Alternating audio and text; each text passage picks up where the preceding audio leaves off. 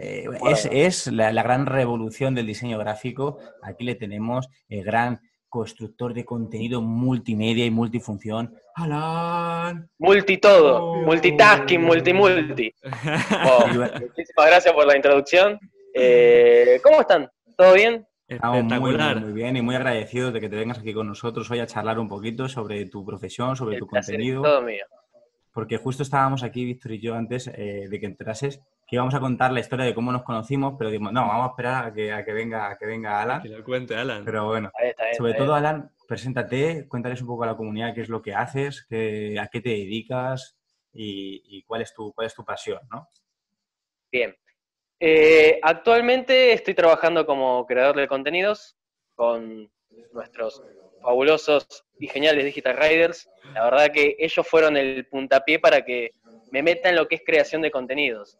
Yo antes me dedicaba nada más que a lo que es branding y diseño de marca, pero nunca, realmente nunca estuve en lo que era el mundo de social media o creación de contenido, planificación o lo que es copy también. Un poco de todo ese mundo, siempre viví por afuera, también lo que era marketing, embudos de venta, muy por afuera, pero siempre fue branding. Hasta que, bueno, un buen día Álvaro, yo le había mandado un mensaje en diciembre. Por LinkedIn, LinkedIn por ahí. Por, LinkedIn, había, realmente había, estaba buscando clientes y empecé a hacer un ataque masivo de mensajes, todos personalizados. Buscaba a un montón de agencias. Me sentía especial, Alan, me sentía especial, ahora ya no me siento eras especial. Eras uno más, Álvaro, lo siento, pero eras uno más. No, no, no, igual, a ver, yo lo seleccionaba. Buscaba las agencias, buscaba quienes me parecían digamos, las personalidades importantes dentro de esa agencia, director creativo, lo que sea, y le mandaba un mensaje personalizado. Y bueno, nada, ahí llegó tu mensaje y meses después me contactaste y acá estamos y hay que darle con todo y hay que darle con todo. Qué bueno, qué bueno. Chicos, eso es, muy bueno. ¿eh? No parar de crecer. Pero fíjate, él, no, él no se quedó diciendo, no, es que no hay trabajo. Además, él es de Argentina que allí está mucho peor que, por ejemplo, en España donde nos encontramos. Y él, él no dijo, no, no hay trabajo y se cruzó de brazos y, y, dijo, no hay nada. No, no, El tío se puso a buscar, ¿cómo puedo encontrar el cliente? Ostras, por LinkedIn. LinkedIn seguro que tienen agencias, vale, pues voy a mandar un mensaje personalizado a cada uno, pum, pum. Y el tío se lo trabajó, me pareció interesante el, el, el mensaje. ¿Y sabes qué dije? Dije, pues el tío este se le ha currado. El tío este me ha mandado un mensaje, me lo ha personalizado, me ha dicho algo, vamos a probarlo, vamos a, vamos a ver. Además, me, me, hizo una, una, buena oferta. Además, tienes un descuento al principio para poder empezar con, con nosotros. Entraste por su funnel, ¿eh? Sí, sí, entré por su funnel. su funnel. Un funnel primitivo, pero sí, se podría pero un decir. funnel, al final funcionó, o sea que al final ni tan mal. Funcionó, no me puedo quejar. Y, sí, el tema de la situación eh, en ese momento, yo en lo que es freelancing realmente me estoy dedicando de lleno eh, recién este año, porque como vos bien decís, la Argentina es un país un poco inestable y el tema de trabajos y de suelos y todo eso es, es un barco de la deriva. Y realmente nunca pude dedicarme de lleno de decir, bueno, estoy 24 horas haciendo esto que me encanta. No podía. Siempre estaba trabajando de otras cosas, tenía otros trabajos temporales, y siempre era, bueno, está bien, laburo, trabajo 10 horas en algo que realmente no me lleva a ningún lado, pero es un paso más hacia donde quiero llegar. Bueno, ¿cuántas horas me quedan del día? Cuatro, tres, bueno, vamos a sacarle provecho. Tres o cuatro horas es muchísimo cuando no tenés nada. Es agarrar y exprimir el tiempo. Y en ese momento había empezado con toda la mentalidad del emprendimiento, había empezado a leer libros, me había abierto mucho la cabeza y bueno, comprendí eh, que la falta de tiempo en realidad es falta de prioridades. Eso, eso es muy bueno. ¿eh?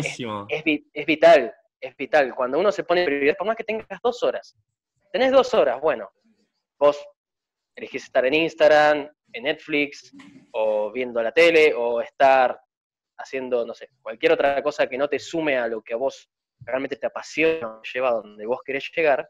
Eh, yo realmente siempre estuve trabajando, antes trabajaba en imprentas, que bueno, es diseño gráfico, pero no era creativo, en el sentido de que era eh, como producción en masa sin, sin, nada especial, era muy, Eran, muy eh, mecánico. eran flyers, ¿no? Eran flyers de o, o qué, Flyers, sí, tarjetas personales, eh, cosas así de, digamos... de- Del pasado, ¿no? Ya casi.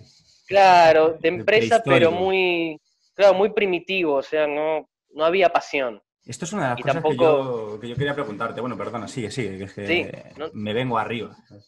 Está bien, está bien, está bien.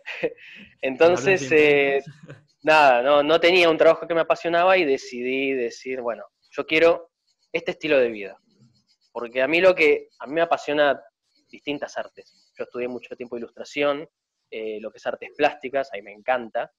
Eh, todo lo que es eh, también escultura, pintura, tallado, to- todo lo que es artesanía y expresión, me encanta. Y el diseño es una de esas cosas. Hoy en día me dedico al diseño, pero realmente lo uso como un puente para llegar a lo, lo que sería mi modelo de vida ideal.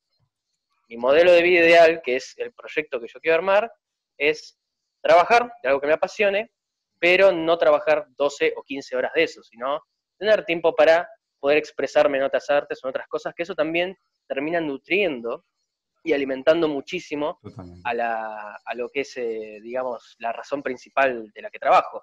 Si yo trabajo en diseño y solo me centro en diseño, voy a estar limitado.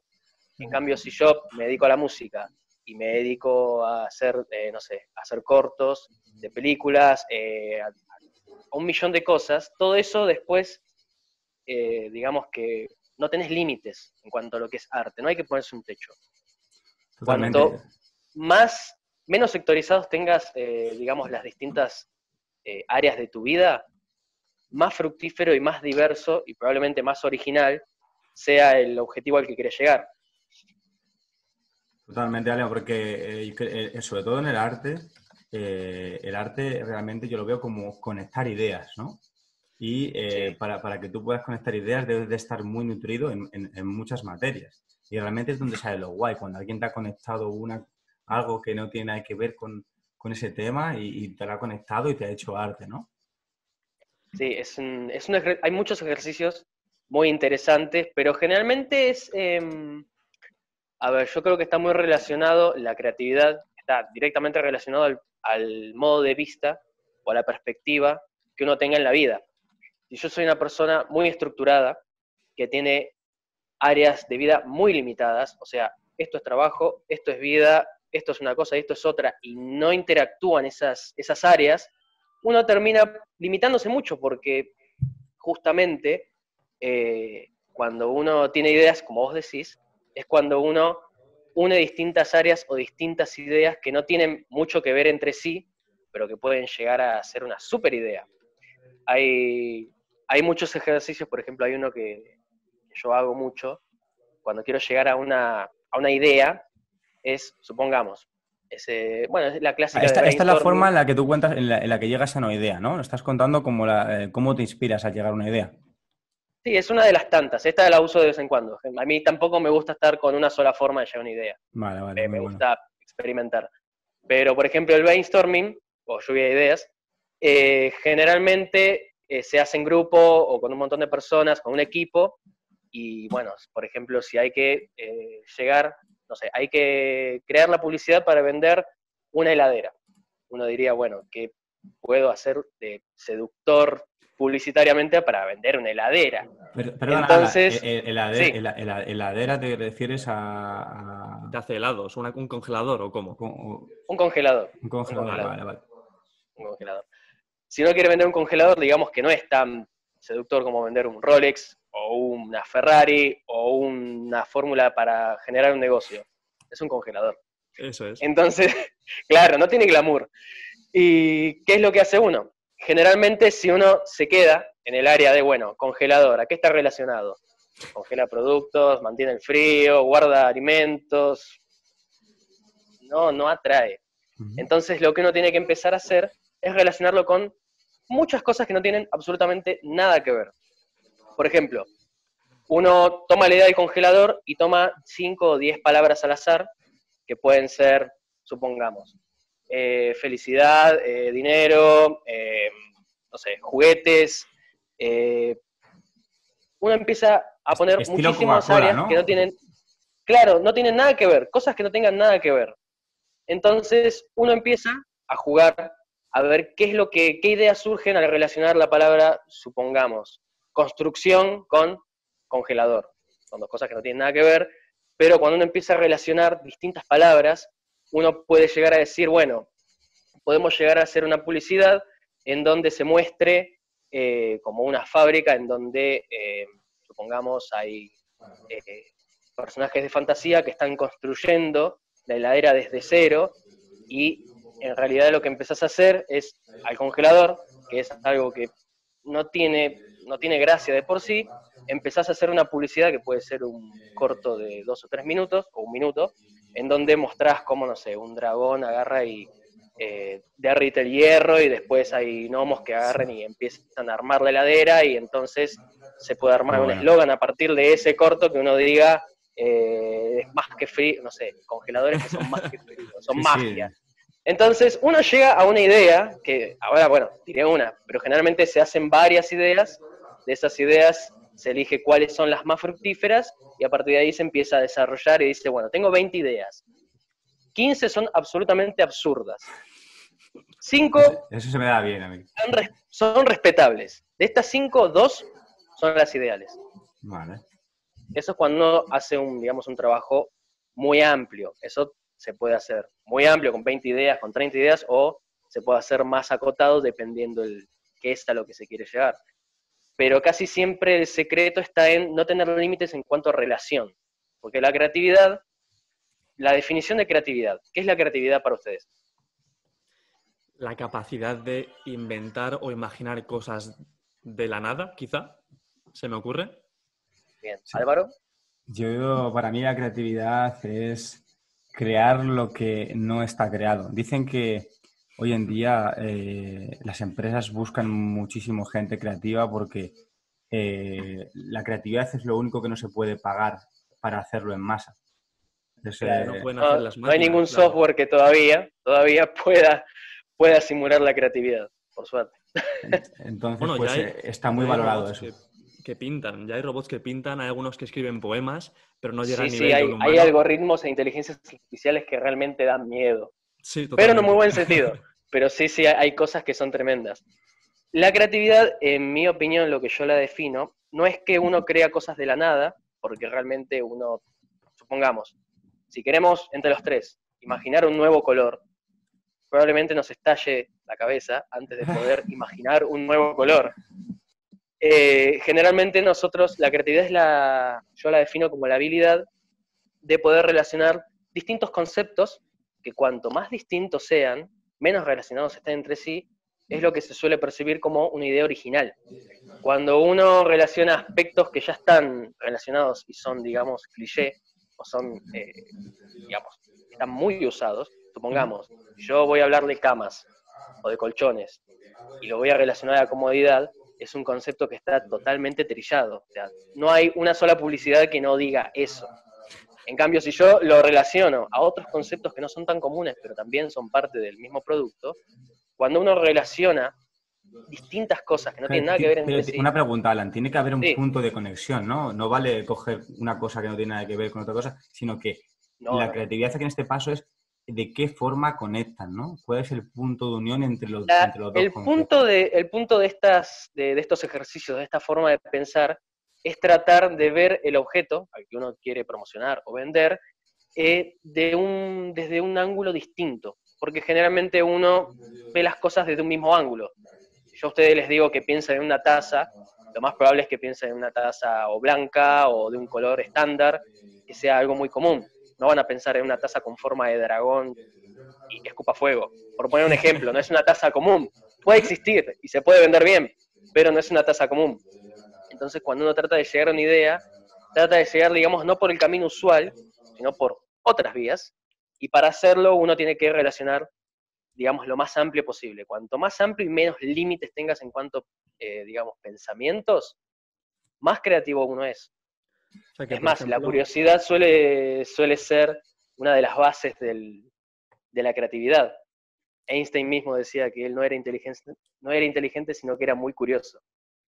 Qué bueno, porque Alan, en el ejemplo del colchón, está muy trillado, ya está muy visto que se asocia a comodidad. Un colchón, comodidad, descanso pero tú podrías incluso asociarlo a una aventura, por ejemplo, porque tú en el colchón pues duermes y cuando duermes pues sueñas. Entonces puede ser una aventura en la que ves dragones, dinosaurios, ves unas tribus por ahí, puede ser una aventura, por ejemplo, en vez de comodidad puede ser otro tipo de asociación, de connotación. Exacto. Y generalmente las connotaciones, cuanto más emocionales sean, generan mucha más conexión. Totalmente. Por ejemplo, la conexión que estás haciendo es muy emocional, porque todos sueñan, y a todos les encantan soñar cosas que sean geniales y que sean, digamos que lo saquen de la rutina que a veces hay gente que está muy cansada. Entonces yo te digo, te voy a vender este colchón porque es súper cómodo, es como que... común. Ahora yo te digo, lo que vos mismo dijiste, que este colchón es una puerta a que tengas un mundo de aventuras que antes no imaginaste porque vas a dormir súper, súper bien y vas a conocer cosas que antes no conociste. Entonces, incluso con, con, Te lo quiero comprar ya. Hasta ya, claro, me quiero comprar ese colchón. incluso también con dinero. O sea, que este, este colchón te va a hacer eh, descansar para que luego te permita generar dinero o lo que.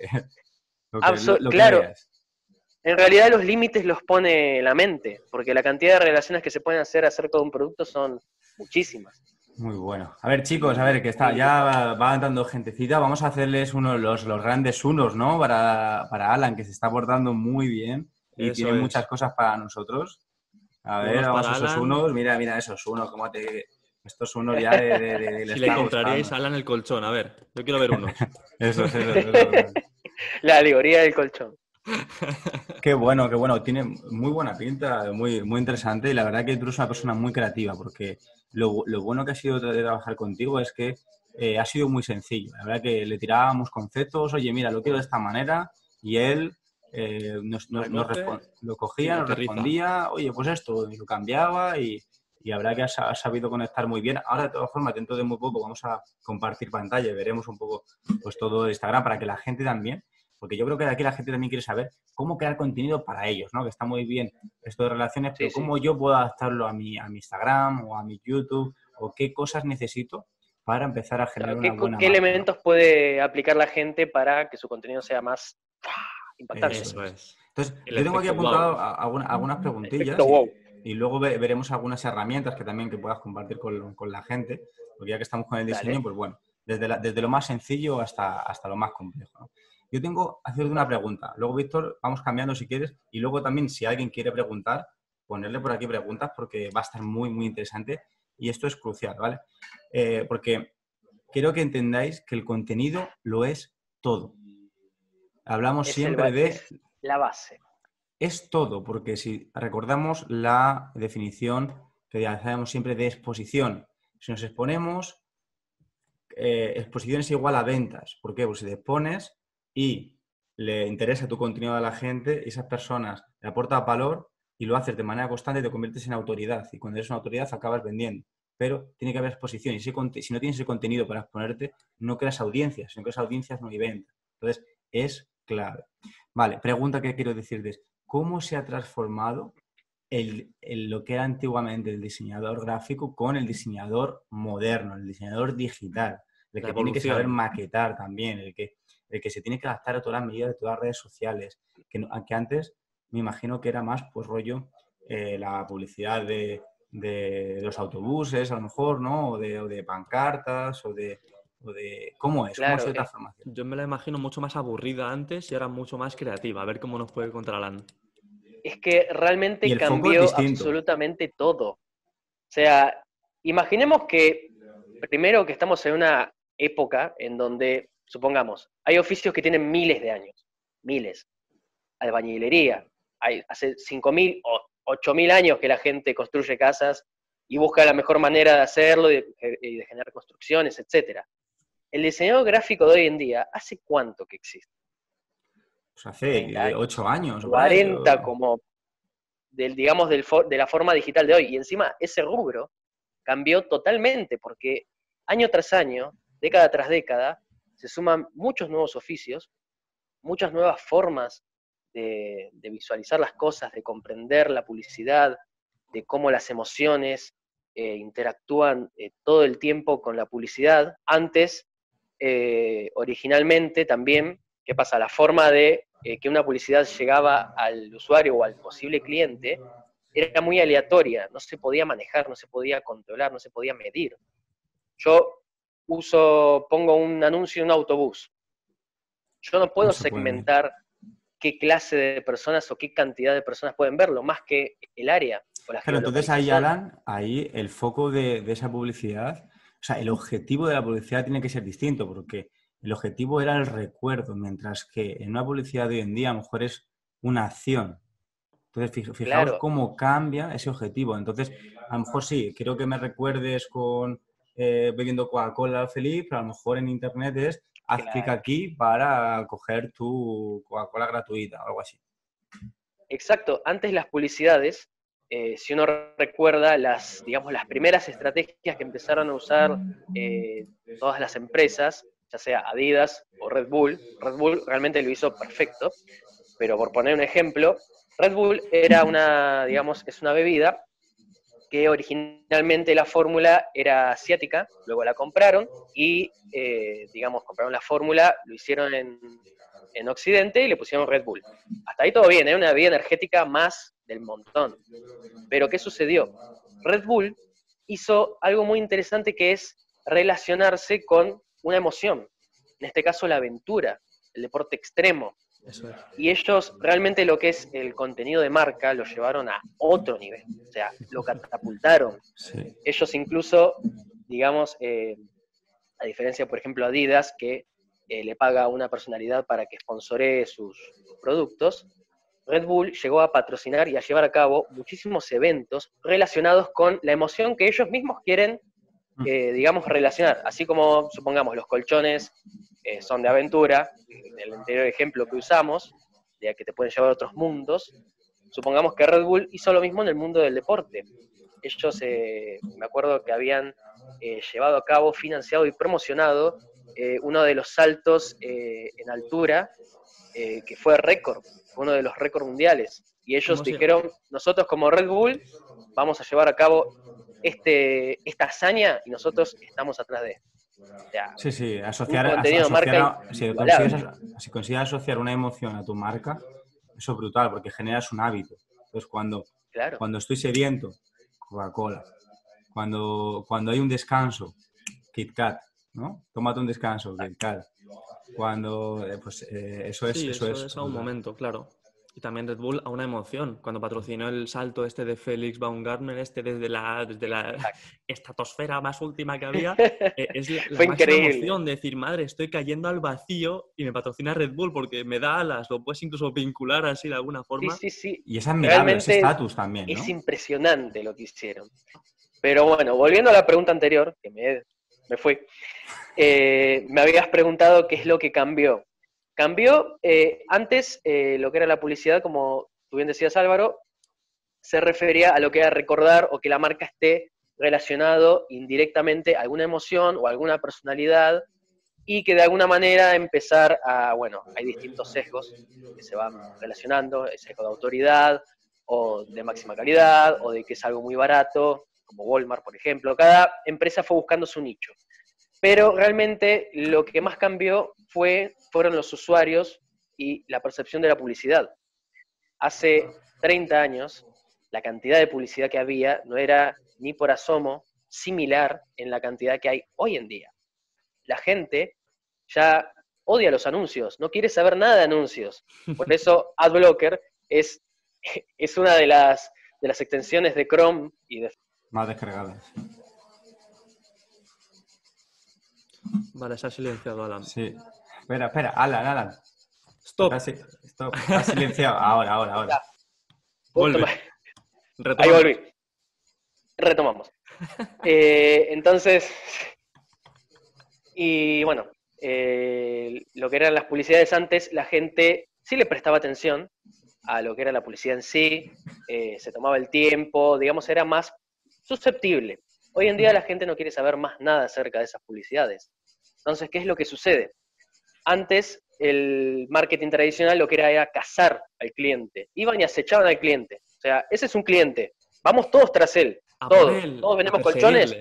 Vamos a perseguirlo. Cacemos al cliente. Entonces, ¿qué, pasa? El cliente hoy en día ya no quiere saber más nada.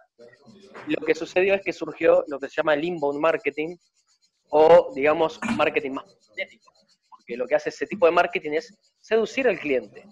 Lo invita a que conozca su marca, le da valor de verdad, que esa es, eh, ese realmente es el marketing que hoy funciona y que realmente a uno le da, como usuario, le da placer eh, estar, eh, digamos, en ese, en ese sistema de marketing.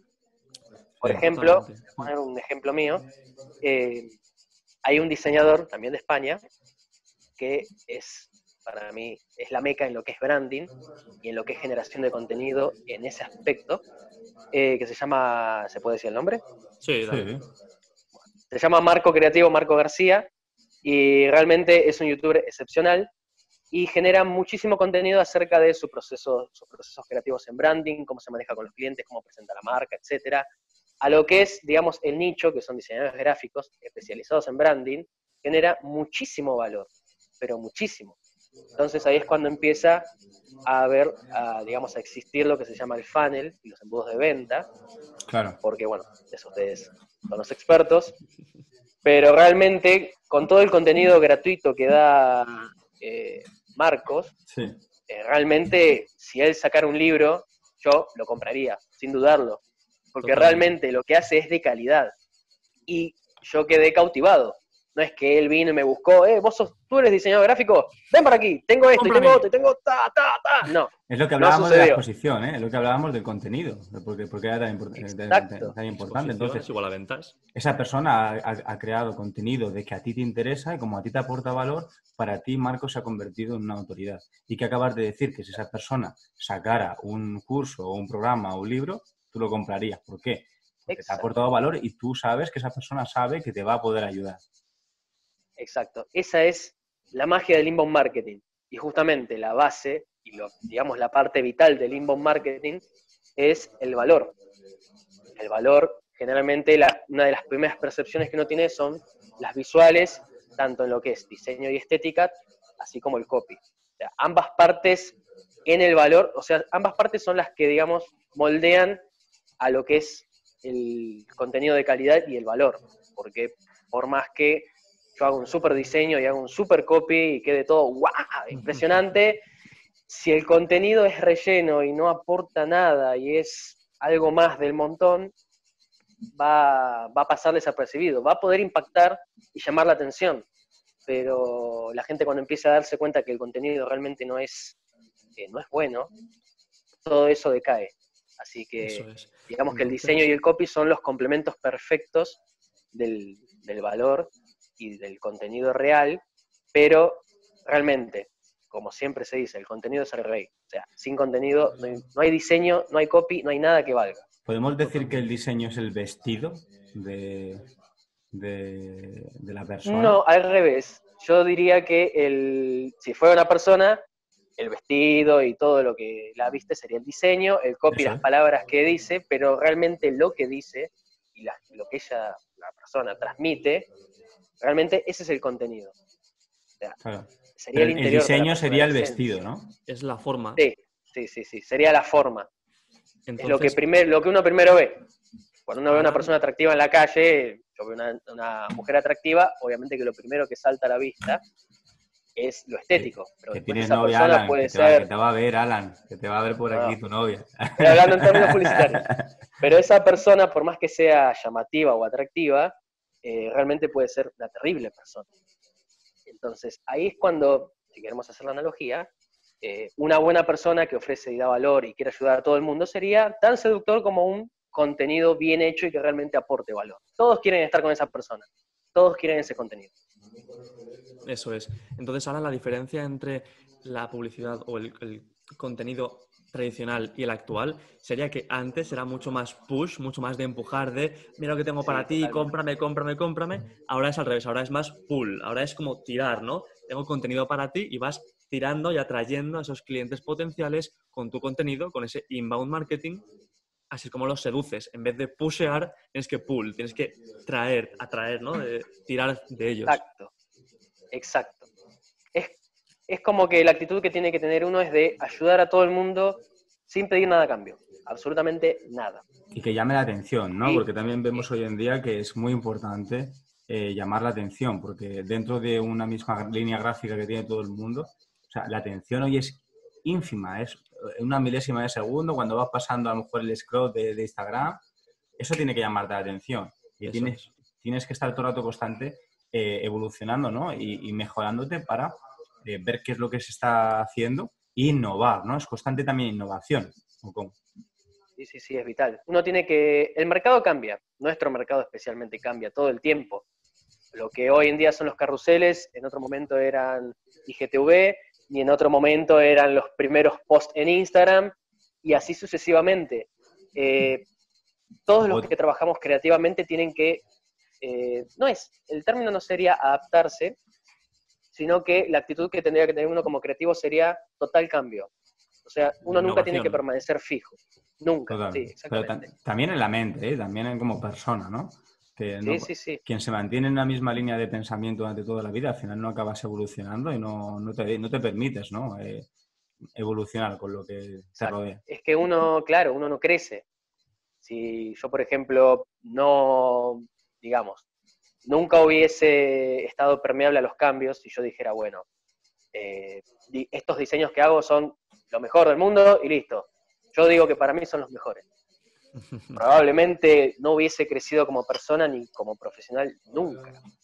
Justamente cada trabajo que, hago y cada pensamiento, cada idea, siempre tiene que estar, eh, digamos, eh, a la merced del si esto está bien, a las dudas, al por qué.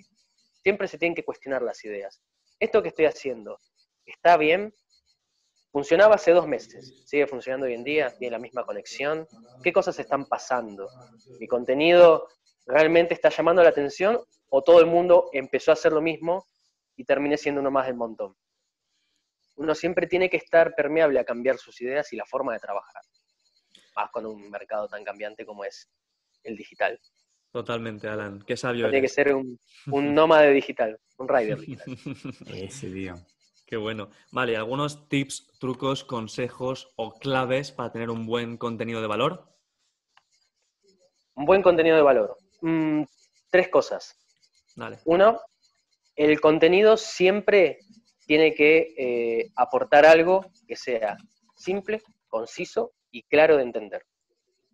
Especialmente en lo que es contenido de, redes sociales, cuando el tiempo que tenés de atención realmente es muy poco. Uno no va a hablar de la teoría de las cuerdas en un carrusel de 10 imágenes, porque realmente aunque sea un contenido súper interesante y súper innovador y realmente puede cambiar muchos paradigmas, no es el contexto ni el lugar. Si uno quiere explicar la teoría de cuerdas, lo mejor sería, supongamos, hacer una serie de posts, eh, se podría hacer clases, eh, masterclass sobre ese tema, contenido llamando esa masterclass, eh, digamos, si es una temática muy grande, dividirla en muchos segmentos fáciles de comprender como píldoras de, conocimiento. Eso Algo que sea ágil y fácil. Porque Pero que aporte una analogía, como tú comentabas, entre el cuerpo y el vestido, el contenido y el diseño, hacer una analogía de esa teoría de cuerdas para que tu público lo asemeje de una forma más simple a conceptos que ya conoce. Exacto. Exacto. Sí, sí, sí, sí estoy de acuerdo. Eh, ¿Quieres que haga la analogía o...? ¿Cómo? Eh, ¿Hago una analogía de eso? No, no, lánzale. Ah, no. Tips, trucos, claves. Bien, por primero el contenido. Segundo, el diseño tiene que ser, eh, digamos, el complemento perfecto del copy y del contenido. El diseño, obviamente que lo que uno tendría que hacer, como tips rápidos, sería, eh, supongamos, yo quiero crear contenido sobre cocina gourmet. Perfecto, y quiero subirlo a Instagram. Lo que tendría que hacer sería, tip 1, buscar quiénes son los mejores en ese sector, los 10 Instagram que están top en lo que es cocina gourmet, ver cómo lo hacen, ver qué colores usan, cómo lo explican, cómo se exponen, digamos, estudiarlos como si fueran tus mentores. Esos 10 Instagrams van a ser tu vara alta. Uno tiene que ponerse una vara alta para decir, bueno, yo quiero hacerle esta calidad, listo, voy hasta acá. Probablemente no llegues en un mes ni en dos meses, pero con el tiempo, si te enfocas, vas a llegar y tal vez lo superes. Así que generalmente tenemos que ver la competencia que hay alrededor. Si todos usan el color rojo y amarillo, supongamos, sería muy interesante que uses violeta y blanco, por ejemplo, porque así visualmente te destacaría. La vaca púrpura. Exacto. Eh, bueno, el diseño siempre tiene que acompañar y tiene que ser toda una misma estética, por más que sean posts distintos o carruseles o Instagram TV o nuggets o lo que sea, todas pertenecen a la misma persona o empresa, por lo cual todos tienen que ser, digamos, extensiones de lo que es la persona en sí o de la empresa en sí, eso es lo que se llama branding o branding content, dependiendo cuál es la rama. Y tercero, el copy. El copy es vital, porque puedes tener un muy buen mensaje, muy buen contenido de valor, puedes tener la mejor estética del planeta, pero si no sabes cómo conectar con la gente, cómo transmitir, cómo emocionar, cómo generar un lazo, una conexión, ese mensaje se va a perder. Por más que sea el mejor, se va a perder. Así que lo vital. Alan nos dijo en comentarios, oye, ¿qué es mejor? ¿Una imagen o un vídeo? Le dijimos, el copy. o sea, da igual que sea una imagen o un vídeo, pero si no tienes un mensaje bueno, te va a dar igual que tengas un buen diseño. Si tu mensaje no llega a ningún sitio, no, no, no puedes llegar, ¿no? Exacto. Igual las tres son importantes, porque uno puede tener un muy buen copy y un muy buen diseño, pero si no tenés valor, no sirve. Vos podés tener un excelente valor, un excelente copy, pero si tu diseño es atroz y es absolutamente bizarro, no va a conectar tampoco. Entonces, así como las tres partes son totalmente importantes para que un contenido sea bueno. Esos son los tres pilares. Si quieres, compartimos un poco y vemos un poquito a la gente. Si queréis ver los trabajos que ha hecho Alan, a ver que nos pongan unos si quieren ver el trabajo que está haciendo Alan y nos comentáis a ver qué os parece. Eso es. Yo ya que lo nombrabas adelante, quería preguntar acerca del branding. ¿Qué es lo que tú consideras branding? ¿Por qué es importante esa coherencia en diferentes redes sociales, tener un mensaje similar, unos colores similares, la imagen de marca, todo eso? Si nos puedes contar un poquito. Dale. Eh, branding generalmente eh, está mal usado porque uno suele decir, yo soy un diseñador que se dedica al branding y hago branding. En realidad, branding es, eh, digamos, es cómo te percibe el usuario. Uno puede influir, o sea, branding es el arte de influir y de conocer qué cosas influyen en la percepción del usuario para que el usuario tenga esa determinada percepción. Pero realmente el que tiene la última palabra es el usuario, por eso el feedback es vital en el branding, porque uno puede, eh, bueno, pasa mucho también en lo que es experiencia de usuario, cuando se diseñan productos, que se diseña un producto con una determinada funcionalidad y un, determinado sistema, y el usuario después termina haciendo otra cosa totalmente distinta, y si tenía un, no sé, un recipiente que tenía una perilla para X motivo, no la usan, y el usuario la agarra con las dos manos y hace otra cosa que no tiene nada que ver. Entonces, ese feedback es vital porque por más que el branding se haya hecho todo un estudio psicológico acerca de cuáles son los elementos que tiene que tener el producto, etcétera, si no tiene un feedback, real, realmente el branding pierde la esencia, porque justamente el branding es cómo percibe el usuario la marca. Y en el branding... Percibe el usuario la marca, ¿no? Ese es el branding. Exacto, es la identidad, es como si fuera una persona. Es como si fuera una persona, realmente por eso las empresas empezaron a humanizar mucho más, a diferencia de otras épocas que eran más frías, supongamos. Chicos, hay que humanizar, humanizar, salir vosotros delante de la cámara, es importantísimo. Humanizar es vital. Incluso las empresas que no, que no tienen, digamos, eh, algo para humanizar, generalmente o acuden a las emociones o suelen tener elementos o mascotas o símbolos o personajes que sí transmitan y generen, eh, digamos, esa conexión. Eh, hay una marca de neumáticos por ejemplo, que se llama Michelin, que seguramente la conocen, que, digamos, los neumáticos de por sí tampoco es algo atractivo. Es como un congelador. No tiene mucho. El auto tiene el atractivo, pero el neumático, no. Sí, o, ¿Qué hicieron limpio, ellos? ¿no? Don limpio, el, el, que sale el calvito que te friega ahí.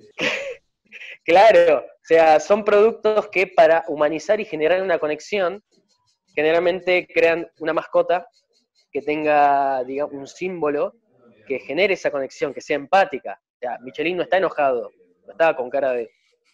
No, Michelin está feliz, es, digamos, algo tierno, tiene, eh, tiene curvas, digamos, está armado de una manera que es como si fuera un peluche, por decirlo Parece blandito, eso es.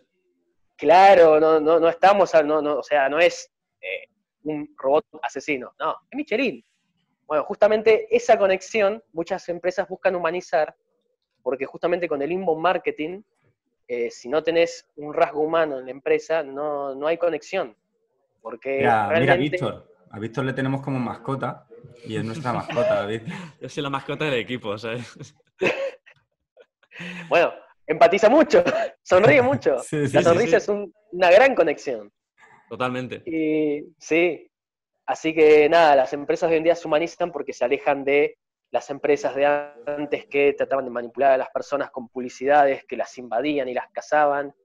Y básicamente es como que la empresa que, digamos, tiene una imagen fría es igual a una empresa corporativa maligna que quiere dominar el mundo. O sea, en la mente de, uno es, parecido, es como empresa mala. en cambio, la empresa que es humanitaria, que es, no hay una conexión, ah, mira, por más que no aparezca una figura humana, hay muchas formas de empatizar y de humanizar. Buenísimo, muy bueno. Muy bueno. Alan, eh, pues si quieres vamos a hacer una cosa, vamos a entrar un poco a ver eh, algunos diseños que nos has hecho, puedes contar también, eh, mientras que vamos viendo, si quieres, puedes ir contando pues cómo te planteas los colores, cómo, por qué decides esas cosas, cómo los carruseles, cómo, qué estructuras llevan, por ejemplo, también qué tipo de plantillas pueden utilizar para Instagram, para IGTV, incluso pues para a lo mejor para, YouTube.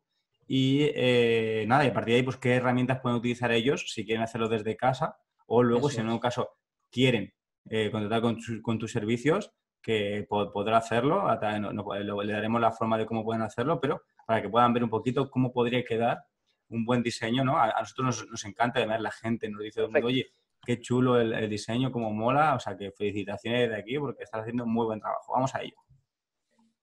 Muchas gracias. Dale. Vamos allá. Aquí lo tenemos. Bueno, este es el, Instagram que llevamos realmente menos de dos meses. No, no, no, llevamos muy, muy poquito. Ahora vamos a empezar ya. Ya estamos, ya estamos teniendo una continuidad en, la programación de contenido. Y, bueno, pues cuéntanos tú un poquito. Aquí tú eres el, maestro. Cuéntanos un poquito cómo, cómo empezaste a llevar esta, esta, este, esta métrica. También te tengo que decir una cosa, ¿eh? Aquí me has dejado de lado, solo sacas a Víctor aquí, ¿eh? Esto, La mascota del equipo, ¿no? Ahora te jodes. Aquí solo Víctor, Víctor, Víctor, ¿no? ¿Qué pasa? Ese que más sonríe. Ajá, conecto mejor con la gente, tío. Conecta mejor con la gente. Porque eres una mascota, eres la mascota, tío. eres eh. la mascota. Ese elemento empático.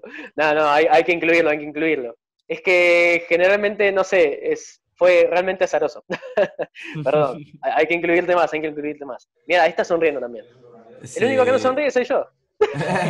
Muy mal, tío, así no conectas, Alan, muy mal. Pero, está, está muy chulo como esa plantilla por detrás, con ese vídeo, le da un toque, un toque súper chulo. Cómo mezclas también el azul con el blanco, cómo le haces esto, estos de pequeños de por aquí que se ve ya algo profesional, ¿no? Que dicen, esta, ya, no, ya están jugando en, otra liga, ¿no? Por así decirlo. Sí, yo creo que una de las, em, digamos, una de las bases en lo que sería un buen feed visualmente, un feed que impacte, eh, serían dos cosas que también se aplica a todo lo que es diseño y a todo lo que es arte, eh, que es el contraste y lo que es la gama de colores. La gama de colores es muy importante porque transmite emociones, transmite emociones y generalmente, dependiendo del contexto, conecta con determinados significados. Por ejemplo, si uno usa el azul para, digamos, una marca que trata sobre productos de mar, lo más probable es que el azul, el azul se conecte con el océano, con la naturaleza. En cambio, si hablamos de tecnología, el azul tiene otro significado, que sería algo moderno, algo que es serio, que es elegante, que realmente está en lo último. Entonces, la gama de colores que uno elige es muy vital, porque si uno hace un feed y, Puede ser un feed, puede ser en YouTube, puede ser en LinkedIn, en cualquier medio que uno quiera comunicar. Si uno eh, elige los colores mal y en las portadas, por ejemplo, en el feed de Instagram, eh, en una portada uso un magenta y en otro uso un cian y en el otro uso un verde y en el otro uso un violeta, realmente no estoy comunicando nada. O en realidad sí estás comunicando. Estás comunicando que no tenés una personalidad definida como empresa y que realmente eh, es como una persona que en un momento te odia, en otro, en otro momento te ama, en otro momento se enoja, en otro momento llora. O sea, eso es lo que transmite una marca que realmente no tiene una, imagen definida. Algo inconstante, algo totalmente inestable, claro. Incluso afecta mucho a las ventas. Una marca que realmente no tiene una imagen definida y usa muchos colores y muchas formas al azar, da la sensación de inestabilidad, de inseguridad, de no estar seguro de lo que ofrecen o de lo que son. Y eso en una empresa es, es terrible, porque realmente yo no le compraría algo a alguien, o un producto, un infoproducto, o un servicio, a alguien que no sabe lo que hace, no está seguro de lo que quiere, ni tampoco sabe si lo que ofrece es bueno. Entonces, el este diseño... fue buenísimo, ¿eh? Este fue, este fue buenísimo. fijaos, chicos, que le dijimos, eh, Alan, eh, mm, tenemos Buster que son los cazafanes, viene de, la idea viene de Godbuster, a ver qué, a ver qué te sacas ahí. Y el tío se sacó esto, ¿sabes? ¿Qué os parece? A ver, comentarnos ahí, comentarnos ahí por el chat. Si no, Yo quiero ver qué os parece. Para mí es una obra maestra esto de Alan. ¿eh? Está muy chulo, está muy chulo. Me encantó. Quiero hacer más cosas así, realmente me encantan. Se vienen, se vienen cosas chulas, Alan. Sí, sí, sí, sí, sí, sí. bueno, en este caso nada, habíamos, eh, había desarrollado lo que es el logotipo por un lado y por el otro, bueno, habíamos hecho la publicidad de, bueno, de los cazafantasmas Ghostbusters, mm. pero con la cara de ustedes que era la idea, que ustedes estaban cazando fans. Eso es. Generalmente cuando uno plantea un diseño hay muchas ideas intrínsecas e indirectas. Por ejemplo, en esta portada, cómo ser millonario. Pero para darles un contexto, sí que es verdad que nosotros nos hicimos una sesión de fotos y él tiene una carpeta con un montón de fotos nuestras de diferentes tipos y él es el que va encajando qué foto va con cada tipo de contenido. El contenido se lo damos nosotros, pero él lo va encajando, ¿no? Entonces, pues él te, lo, va haciendo según las fotos también que, va teniendo. Y también eso lo bueno, que tiene material el tener ese material es realmente claro. El tener ese material realmente me ayuda muchísimo. Esta es una pasada, eh, ¿eh? Marketing, este, sí, ese también está bueno. Bueno, ahí los, las alabanzas se las lleva el que se sacó la foto, porque realmente, si tenés material con qué trabajar, se pueden hacer muchísimas cosas, muchísimas. Sí, totalmente. Lo otro que estábamos hablando del feed era el contraste, que también tiene que ver con la paleta de colores.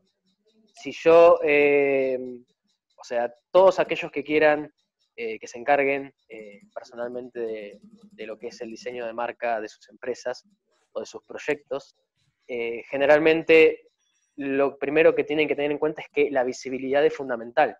Si algo no se lee fácilmente, no es fácil de entender, realmente no estás comunicando, que es la idea, no está cumpliendo su meta. Entonces, ¿cuál es la base de comunicar bien, ya sea en texto, en imagen o cualquier otra función? Es el contraste. El contraste, cuando digo esto, me refiero a que haya una diferencia entre los colores claros y los colores oscuros, pero con, digamos, eh, algo en mente. Supongamos, en este caso está el vídeo de Víctor, todo el fondo es azul, pero las letras son blancas. En ese caso estoy generando contraste porque yo quiero que realmente el primer pantallazo no sea el fondo azul, sino el texto.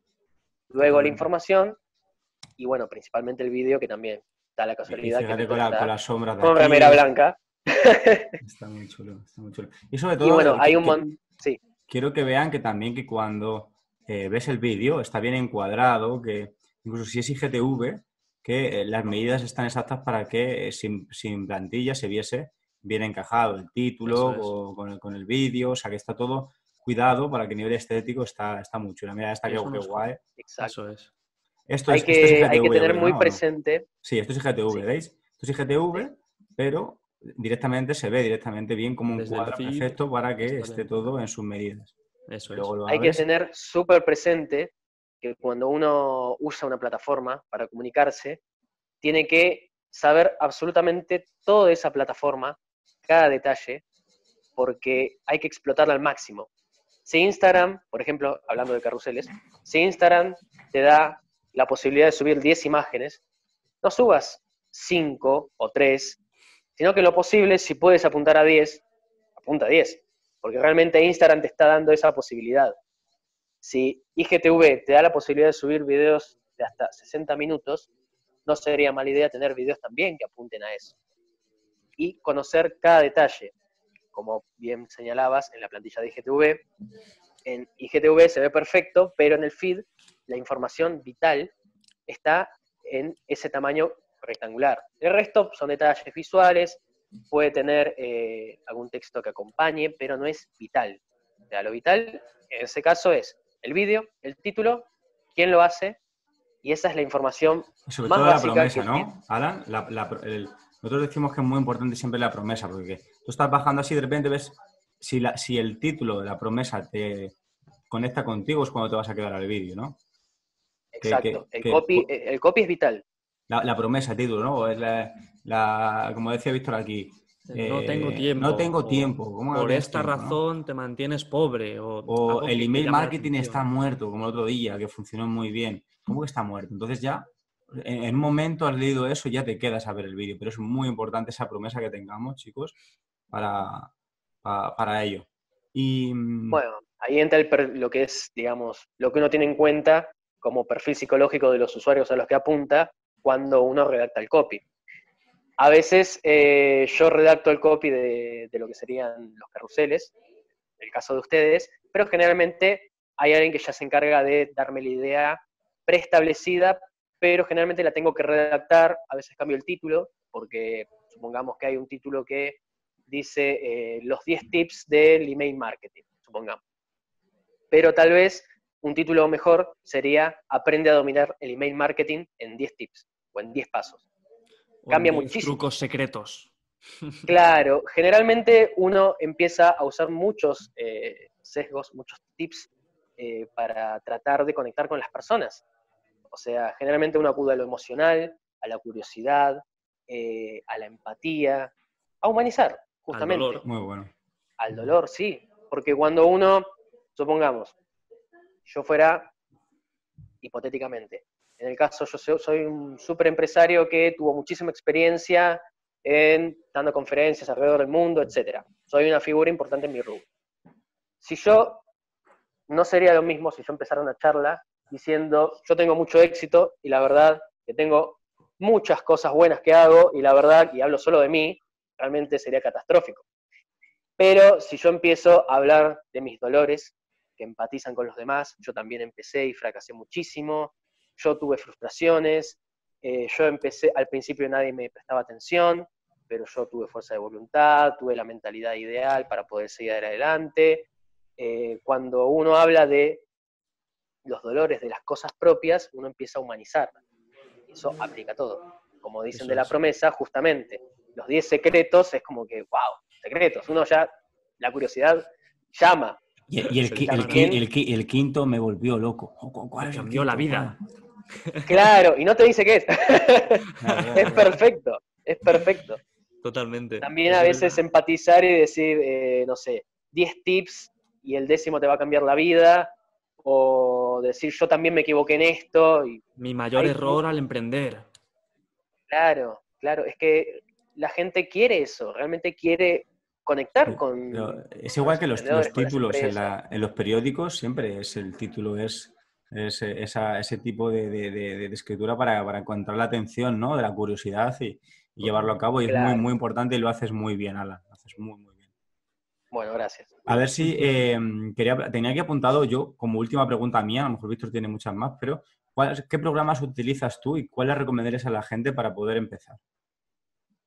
Los programas que utilizo yo son básicamente Adobe Illustrator y Adobe Photoshop, o sea, todo lo que es el paquete de Adobe, realmente me encanta, soy un fan. Y en lo que es vídeos también eh, uso Adobe Premiere o generalmente Adobe, After Effects, que es como me encanta usar efectos y capas y capas y capas y capas y sumarle un montón de cosas, generalmente uso After Effects. Pero bueno, después uso programas secundarios eh, para convertir los vídeos y, digamos, eh, comprimir el peso, que tengan buena definición. Yo con Víctor realmente estuvimos en una en un viaje, en una proeza, tratando de buscar la configuración perfecta. Fue una aventura, realmente. Fue un, viaje tipo Señor de los Anillos, pero buscando la compresión perfecta, en busca de la compresión perfecta. Totalmente. Pero la promesa, la promesa. La promesa perfecta para esa aventura. Claro. y no sabes qué pasó a lo último. es un secreto eh, oculto que descubrirás en el claro. episodio. Exacto, no, realmente fue Alan, si puedes comentar un poco por encima para qué sirve para cada Adobe, cada programa de Adobe, pues Photoshop para esto, Illustrator para esto otro, After Effects para esto otro. Adobe Illustrator eh, es un programa vectorial que trabaja con, digamos, gráficos, que no es que se manejan por píxeles, a diferencia de muchas imágenes, la gran cantidad de imágenes que manejamos, sino que trabajan con fórmulas matemáticas.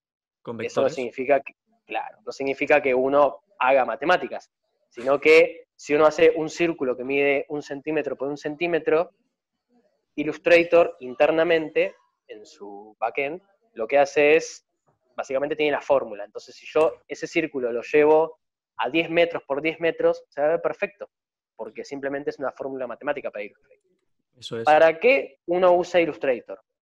La finalidad principal es para usar o idear o crear gráficos que se puedan usar en grandes tamaños como en pequeños. Generalmente se usa mucho en el branding, en lo que es creación de isotipos, logos, imagotipos, todo lo que es imagen empresarial.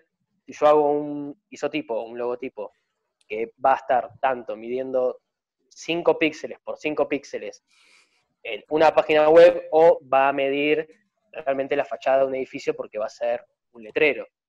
Sea, tiene que estar diseñado de tal manera que puedas hacer ambas cosas. En lo que es imprenta se usa mucho, pero luego cuando se va a imprimir o se va a usar para otros medios, esos, esos vectores, digamos, se suelen transportar o se transforman en imágenes. Que ahí entra Photoshop, que trabaja con píxeles, o sea, son, digamos, imágenes con una definición limitada. Trabajan con puntos de color. A más puntos de color, más definición. Lo acercas mucho y es como Minecraft. Así que no hay que acercarlo mucho. Así que, así que, bueno, nada, el Photoshop trabaja con píxeles y se usa más que nada para lo que es imprenta. O sea, si yo quiero hacer un flyer para imprimir, voy a usar Photoshop, lo más probable. O si voy a usar, por ejemplo, para todo lo que es contenido en redes, lo más probable es que esos posts no se usen para, digamos, gráfica en un camión, en un autobús, sino que tiene una finalidad de una visualización muy pequeña que es en un celular o como mucho en una computadora.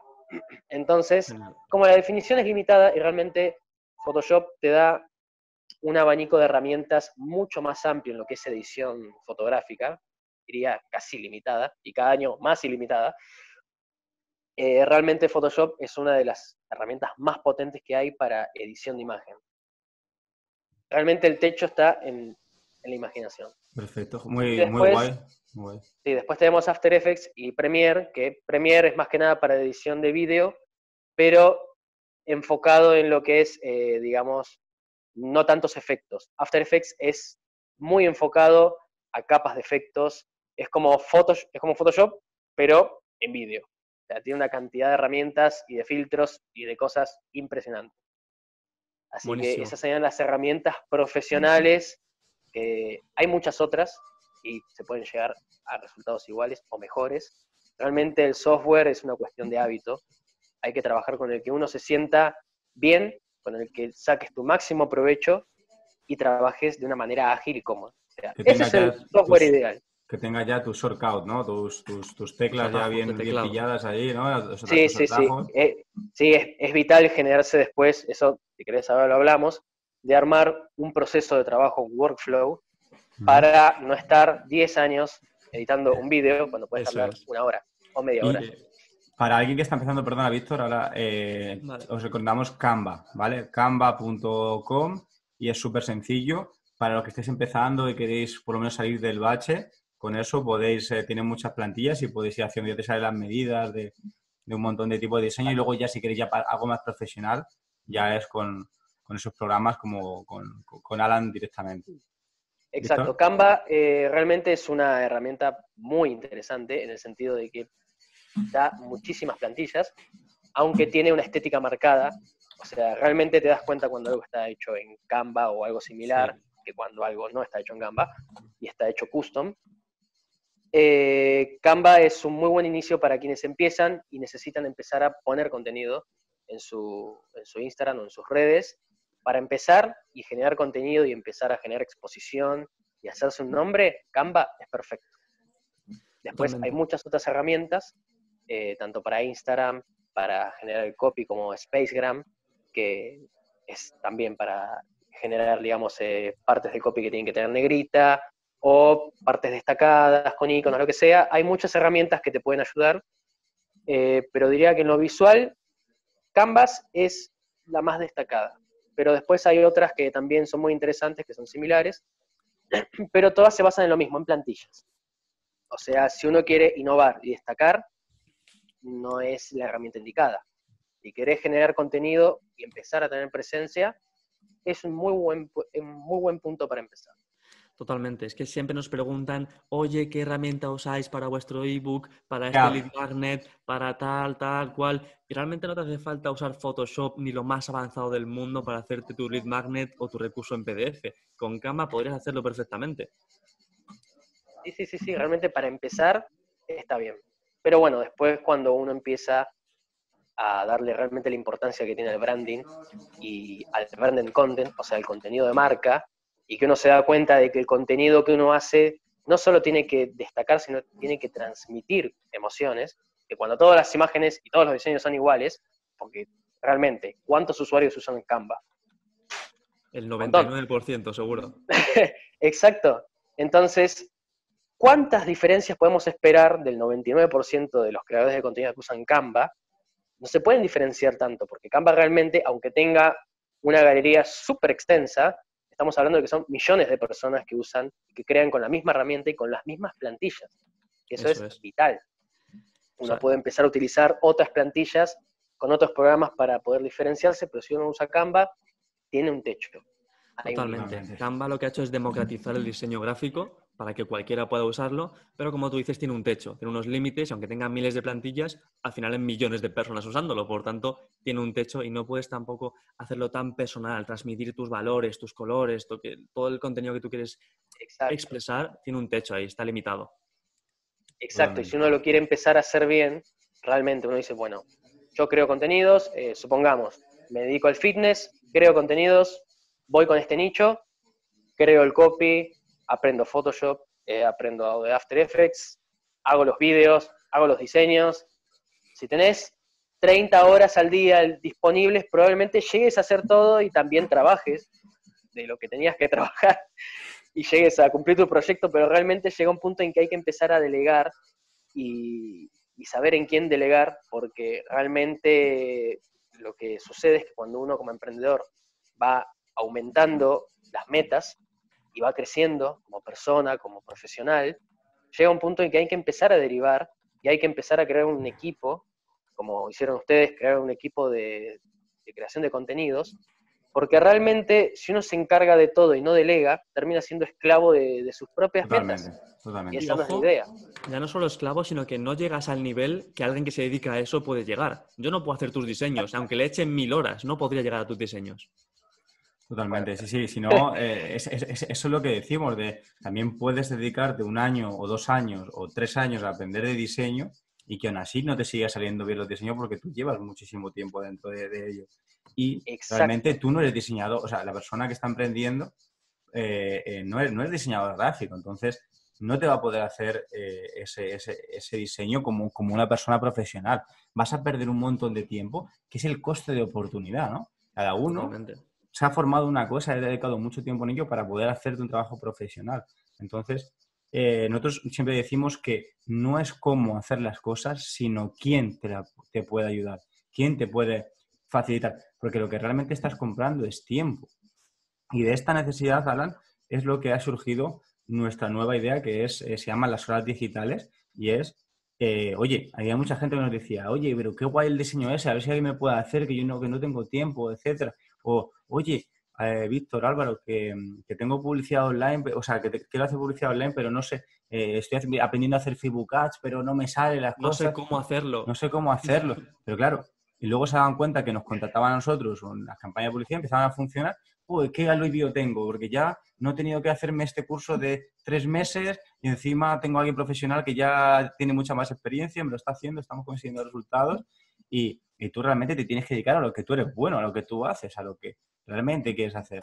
Entonces hemos sacado eh, lo que se llaman las horas digitales, donde vais a poder incluso contratar a Alan. Si vais a la parte de diseño, vais a poder contratar a, Alan y él mismo va a poder hacer el diseño. Habéis visto con qué pasión lo hace, pues eso lo va a poder aplicar directamente a vuestra a, vuestro proyecto.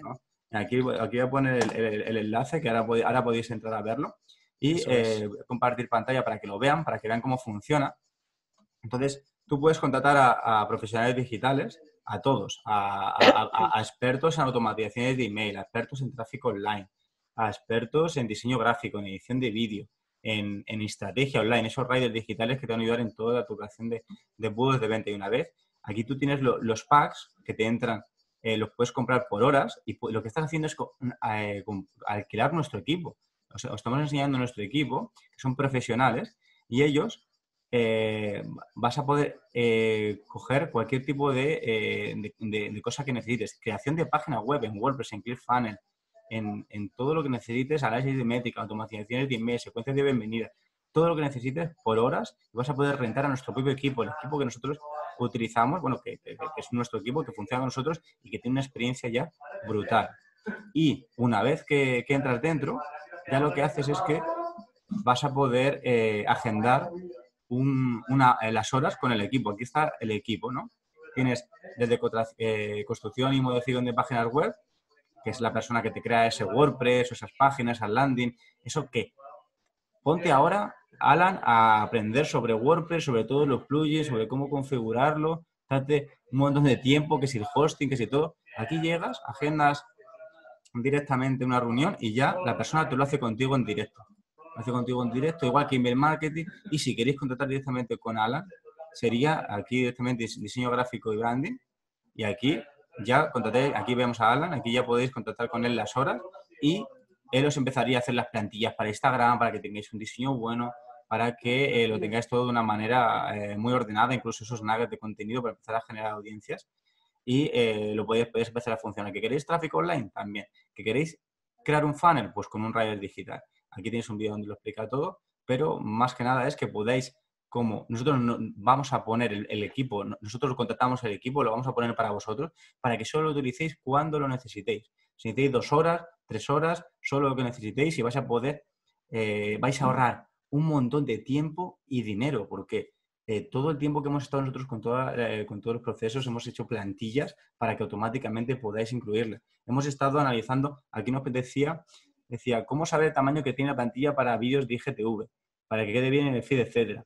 Esto ya lo hemos estudiado, nosotros ya hemos pasado por ahí y lo hemos estudiado para traerlo a vosotros. Simplemente con las horas vais a poder estar en lo más top, con la última tecnología, lo más avanzado, con simplemente cogiendo horas de renting de, de nuestro... Es una aceleradora de proyectos digitales. En cualquiera de las facetas vais a poder eh, alquilarla y el equipo directamente os va a poner a, a funcionar es lo que dice em, Álvaro, es que no es cómo, sino quién. No tienes tú que aprender a hacer WordPress, ni ClickFunnels, ni tráfico, ni diseño. Cuando tienes profesionales que puedes contar con ellos para que te ayuden en tu proyecto.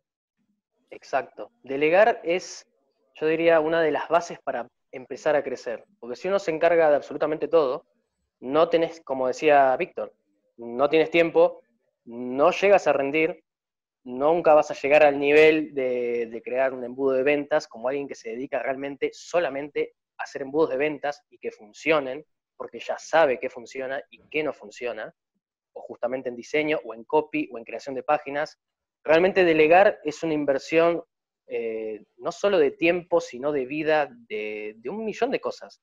Porque muchas, eh, muchas personas, muchos emprendedores, eh, terminan cayendo en la trampa de ser un solo solopreneur, o sea, emprenden solos y terminan realmente perdiendo mucho tiempo, se desgastan, pierden calidad de vida, eh, no pueden realmente potenciar sus proyectos y probablemente tarden muchísimo tiempo en llegar a donde quieren llegar y pierdan dinero también. Y pierdan clientes. Realmente delegar es, es vital. Totalmente. Y además hay una cosa hoy en día que es vital y es eh, que antiguamente, Alan, estaba muy bien el concepto de, eh, de, una web, ¿no? Oye, yo compro una web y, ya está, ¿no? Te, doy una web y aquí tienes tu web y ya puedes funcionar, eso no lo tienes que cambiar en un año, ¿no? O en dos años, ya tienes ahí tu web y ya... Pues no, hoy en día los negocios digitales evolucionan, estamos en constante cambio. Necesitas crear una página, una oferta, otra oferta, otro cambio. Necesito hacer un lanzamiento, ahora voy a hacer un webinar, ahora quiero cambiar esta página por otra, ahora eh, quiero optimizar esta secuencia de email y poner otra cosa. Todo esto es hacer que funcione un negocio digital. Un negocio digital ya no vale con una web y ya está. No, eso ha muerto. Si quieres que tu, que tu negocio funcione, necesitas tener movimiento, tener un equipo detrás que te esté optimizando constantemente tu negocio digital, si por eso surge esto, por eh, que necesitas constantemente tener un equipo. Y sabemos lo costoso que es tener un equipo de cada uno de los profesionales y por eso queremos ayudaros a que contactéis con profesionales de la talla de Alan, que habéis visto la pasión y la ilusión y cómo va a dar el 100% como lo hace con nosotros para vosotros mismos y que vuestro proyecto haga así hago y pueda, pueda despegar sin tener que hacer un desembolso de dinero eh, tan grande como debería ser si tuvieras que hacer por separado y contratar a cada uno de ellos por todo, eh, por todo ese periodo mensual que, puede ser. Dice, nos comenta Leandro por aquí, contrato una hora, por ejemplo, y quiero diseño. ¿Cuál es la cantidad de diseños para en un futuro tenerlo en cuenta? Pues realmente lo que ocupe esa hora. Si en esa hora puedo hacerte 15 diseños, pues tendrán 15 diseños. Si es uno, porque es muy avanzado, pues será un diseño. Va por horas de profesionales. Eso es, más o menos. Todo depende del contenido. Cada profesional te va, te, va, te va a ir diciendo realmente tiene dos opciones. Una, hablarlo con él y que él te diga más o menos las horas que va a ser, o incluso hacerlo en, en directo, aunque eh, pues entendemos que a lo mejor una, una, tarea de creativa profesional teniendo a alguien directo, hombre, puede estar bien para ir guiándote, ¿no? Alan dice, oye, ¿te, ¿te, gusta más esto o tal? Y te puede ir guiando en directo, pero para que te hagas una idea, a lo mejor una plantilla de Instagram para IGTV a lo mejor es una hora o dos horas, eh, para que tú tengas ya la plantilla de todos tus posts que te valgan para, para mucho. Entonces, tampoco es. mucho y te permite llegar a un nivel alto en, en, poco tiempo, ¿no? Alan, por ejemplo, Sí, sí, todo depende. Eh, generalmente eh, lo que se suele hacer cuando uno va a trabajar a largo plazo, y ya dice, bueno, vamos a crear una estrategia de contenidos, vamos a, tomar este branding, hicimos este estudio, llevamos estos colores, ya se sabe por dónde hay que ir, eh, uno empieza a generar plantillas, tanto para carruseles como para IGTV, como para nuggets, para posts, para stories, para ads, se hacen plantillas de los productos que se necesiten y a partir de ahí uno va avanzando, uno va avanzando y se va, realmente se optimiza mucho el, flujo de trabajo, porque una vez que ya la, digamos, la estética, el branding, la marca, la identidad está planteada, eh, luego lo único que resta es adaptar el contenido, porque si el mismo, la misma gama de colores, los mismos, eh, las mismas tipografías, la misma forma de comunicar, el mismo copy, siempre está aplicado a sin importar qué clase de contenido, puede ser un carrusel o un vídeo. Eh, una vez que se arman las plantillas, realmente uno empieza a avanzar y ahí es cuando las horas realmente se amortizan muchísimo, porque las primeras plantillas puede tardar un poco más porque realmente estás asentando las bases para ahorrar muchísimo tiempo en los próximos eh, productos. Si yo tuviera que hacer un carrusel de cero, sin ningún tipo de... Esto es muy importante, chicos. Muy importante, ¿eh?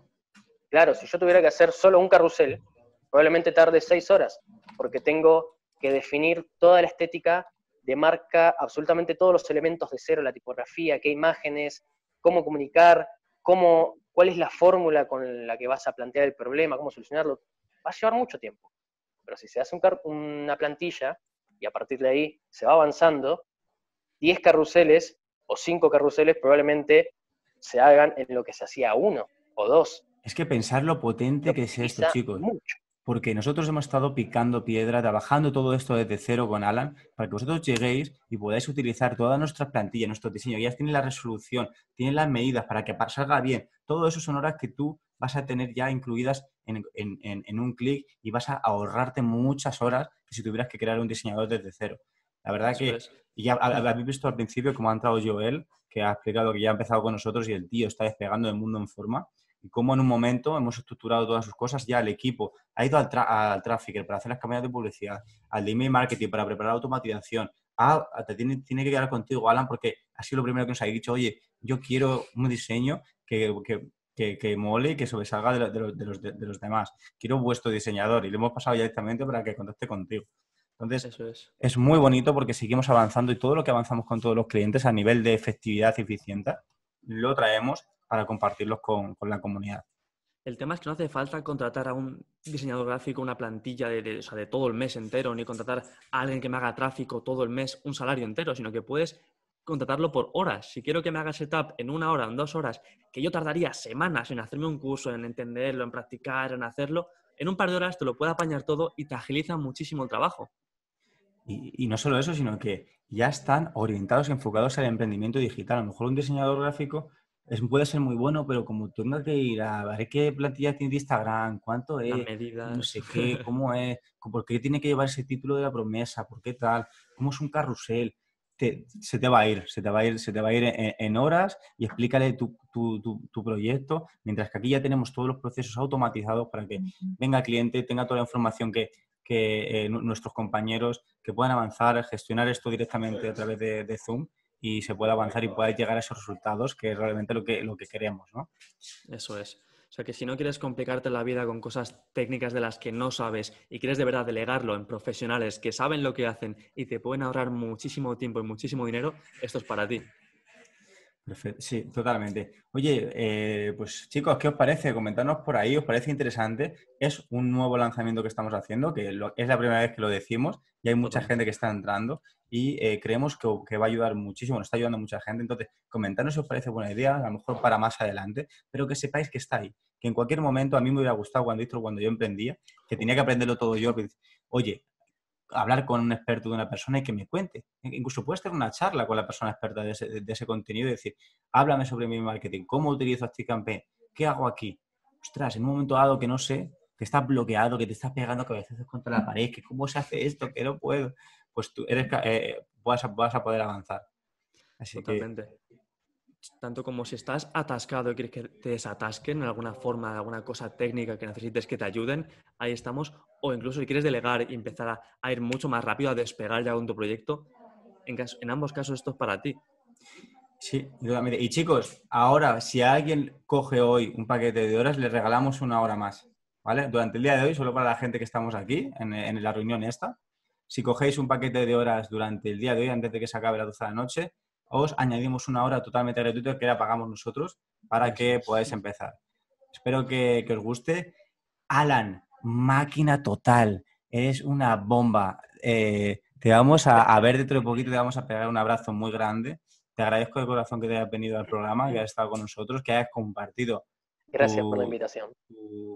tus, sentidos más interiores con el diseño, con el branding, con, con todo el grupo de Riders, que seguro que están muy agradecidos.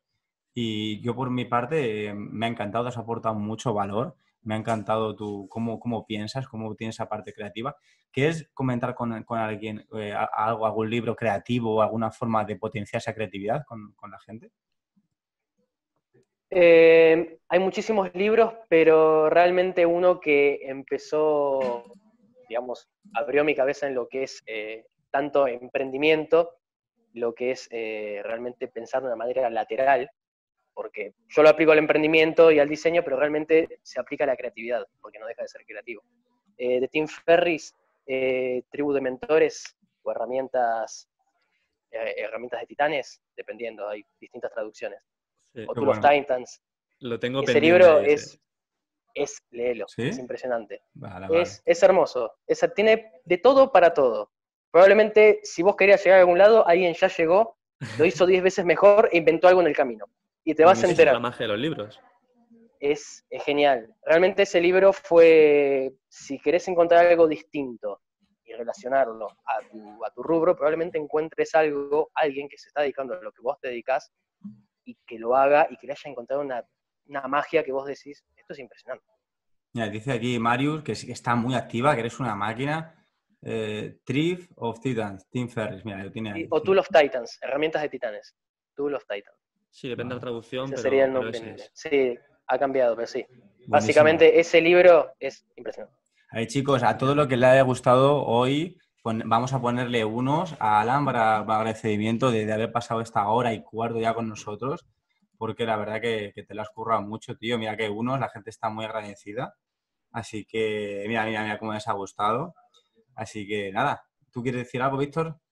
Nada, simplemente eso. Muchísimas gracias, Alan. Ha sido un completo placer. Eres un profesional como la Copa de Pino y, nada, que mola mucho tenerte en el equipo porque, porque es guay, es guay, tío. Encajas con los valores, con el rollo y se agradece que seas un profesional de esta talla.